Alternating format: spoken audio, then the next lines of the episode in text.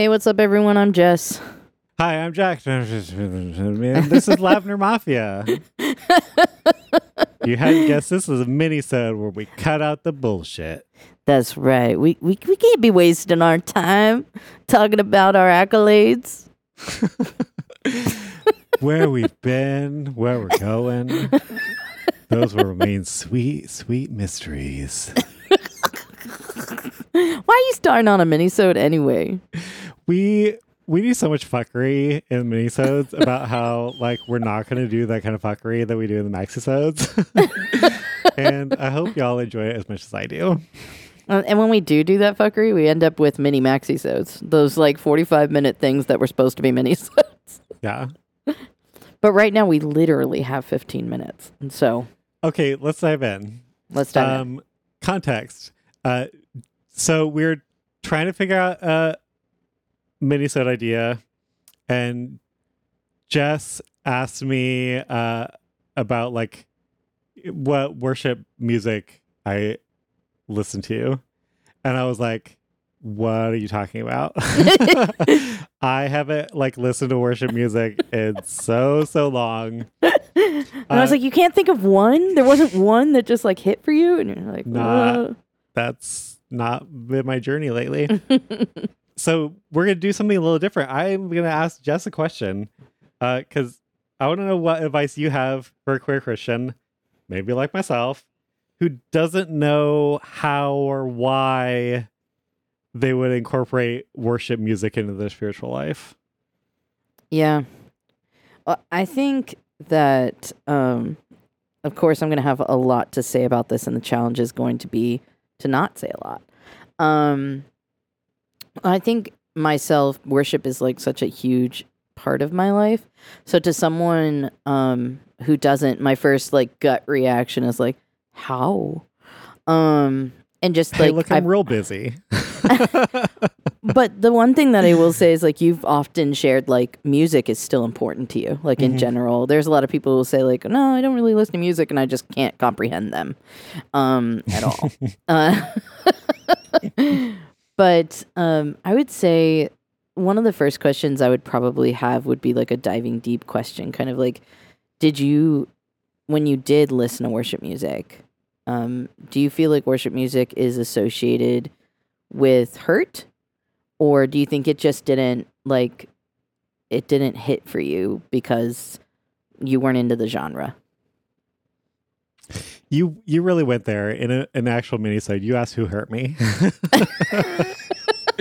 well, buckle up, Jess. um, no, I mean, I I think that's an excellent question. I think for me, it's some of both. Like I grew up evangelical, and there were like you know the Hillsong or whatever, and a lot of times I went to churches that were big enough. They were like, we should make our own worship music, and they would put out their own like worship music CDs and you're only like a Christian in good standing if you like bought and listened to like these particular worship CDs. Sure. And like all of that just feels like nonsense right now. Um and I so part of it's like I associate like the genre generally with these places they were spiritually abusive to me. And second, I feel like I just don't feel seen by worship music the way I feel seen by Troye Sivan, Sa- Sam Smith, Lady Gaga. Yeah. I I totally I can totally feel that. That makes sense.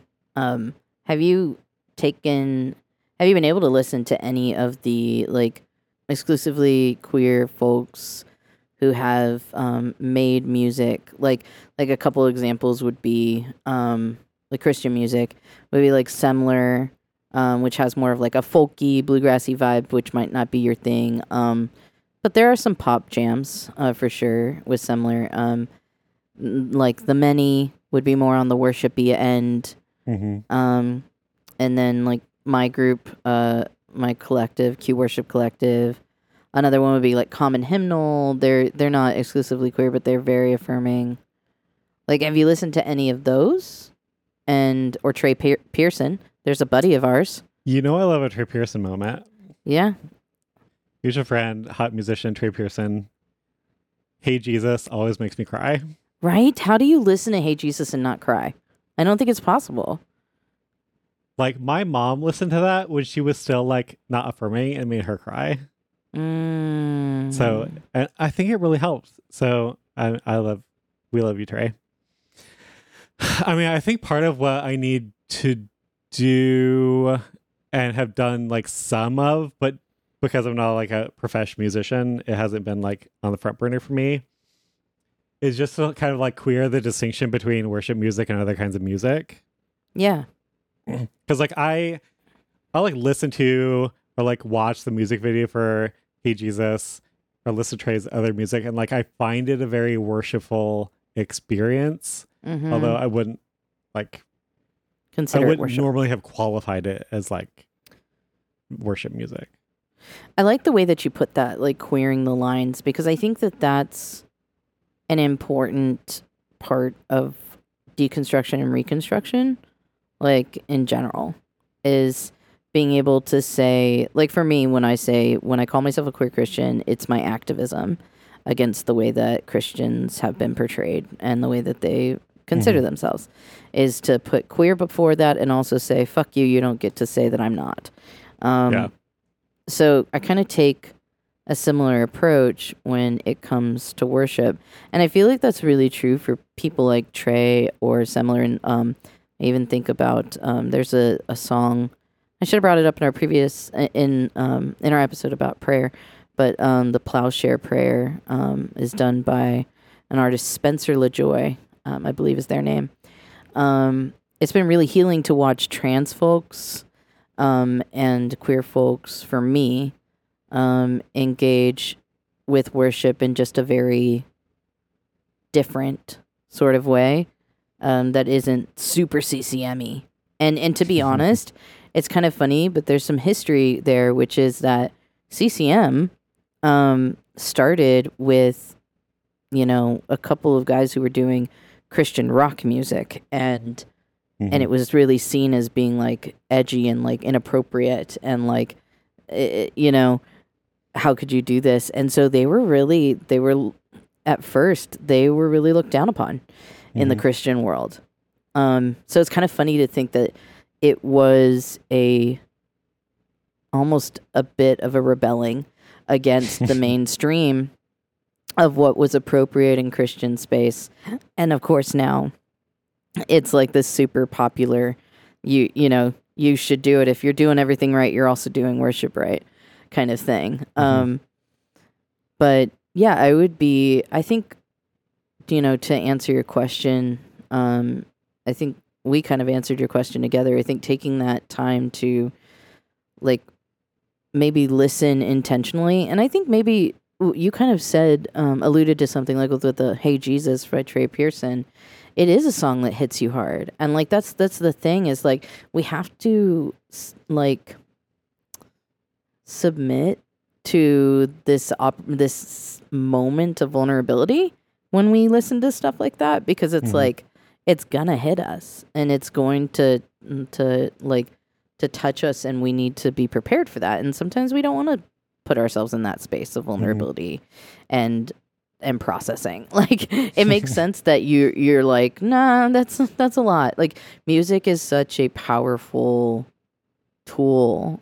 It's why evangelicals have used it so strongly in in like in a manipulative way. And so when we know that our hearts are susceptible to like feeling music then sometimes we kind of avoid those things. And so to me it makes Mhm. sense that you've uh, like you're like okay i like trey. I trust trey. I want to honor trey.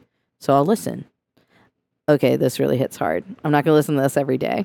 I'm going to listen to this when i really want and need it you know? Mhm. And I think that the, that can be cool when we do that intentionally. And so I would say that sometimes worship can look like you go into the WeHo Club and dancing to, you know, a, a Lady Gaga song that's been stretched into 10 minutes and like uh, glorifying God through your your body and your your you know like energy in your soul. Um, and sometimes it can look like us taking a moment to just like intentionally listen to a song that um, we're gonna have to feel a lot of feelings through hmm you know? And as we get more comfortable with that and in that space, um, we can then kind of like work on doing that more. But I think that first step is definitely you've already done it with Hey Jesus. Now it's about just like being willing to to do it more cuz I think for me like I want to support the people that are doing this and laying the foundation for the for the work that needs to be done that there are very few of us.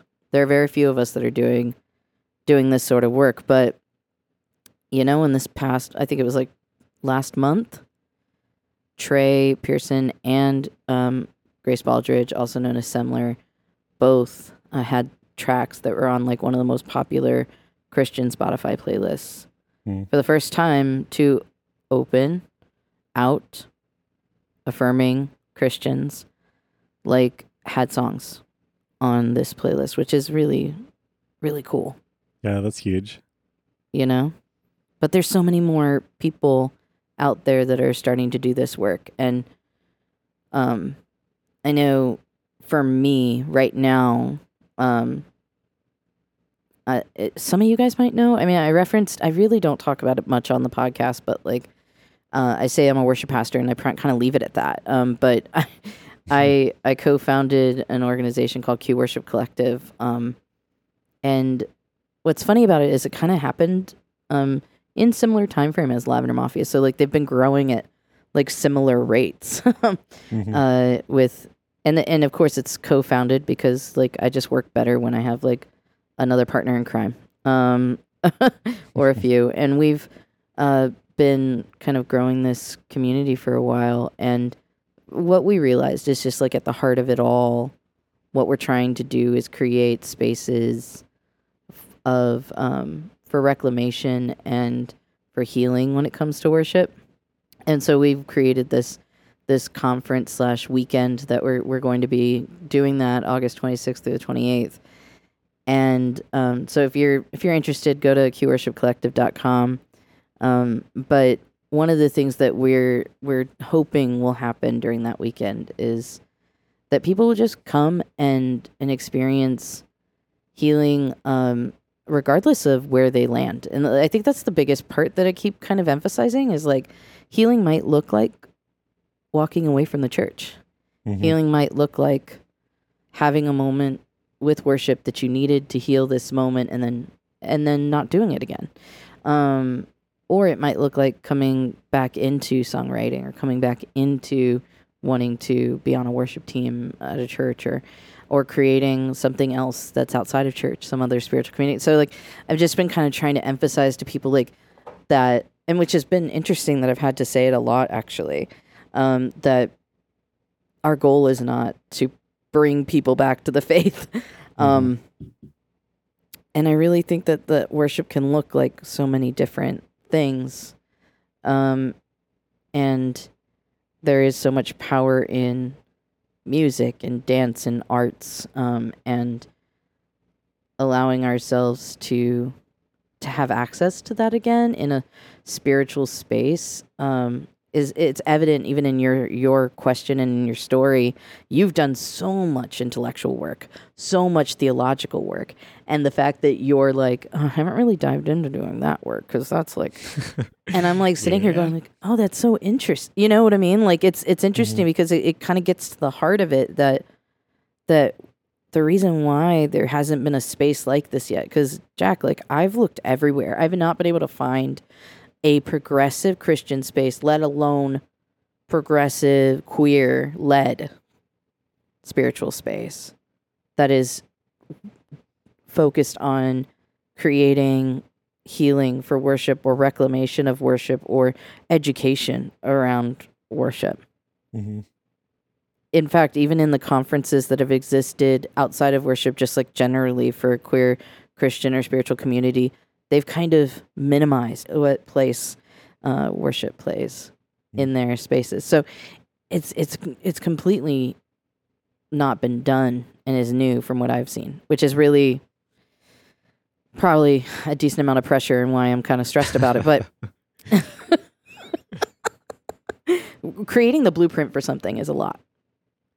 Yeah, I feel that. Like I like what you're what you're saying is absolutely right. It is like a conclusion that I came to like earlier in this minisode in my head that like I've been doing all this theological work mostly because like I don't feel like I can trust a lot of people who are do, who are trying to do the queer theology work right now. And so I feel Mhm. like I have to do, do it on my own. So like that's where all my energy is gone. And I just haven't had like haven't had or haven't given myself the space to let people do that work for me when it comes to like m- worship music. Mm.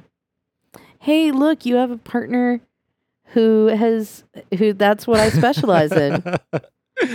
Someone who you trust.